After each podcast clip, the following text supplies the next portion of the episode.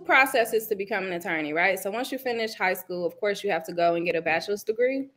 Um, so I did really well um, at Northern Illinois University.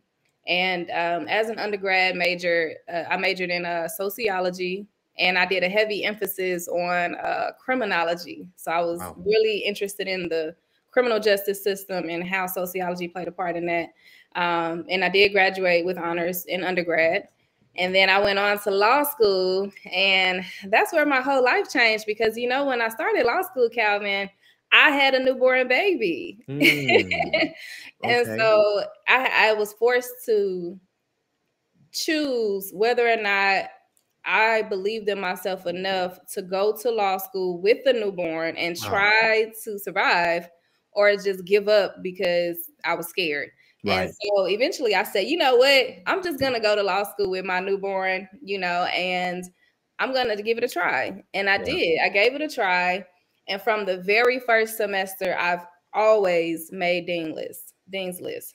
Wow. And so in law school, you know, dean's list means 3.0 or higher, mm. but it is extremely hard to get a 3.0 in law school because you're taking um, about five to six doctorate classes. Doctorate mm. meaning doctorate focusing on the law.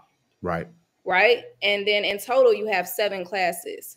Right. So it's it's very intense. So many people don't make it to mm. that point. But then when I graduated, I graduated magna cum laude, right, which is very high honors. Wow. And um, I was one of the only black women in my class to do so. So that was a proud day for me and my family because like yeah. I just wanted to get through law school. I didn't know right. I was going to get through law school with my baby and have honors. You know what I mean? Wow.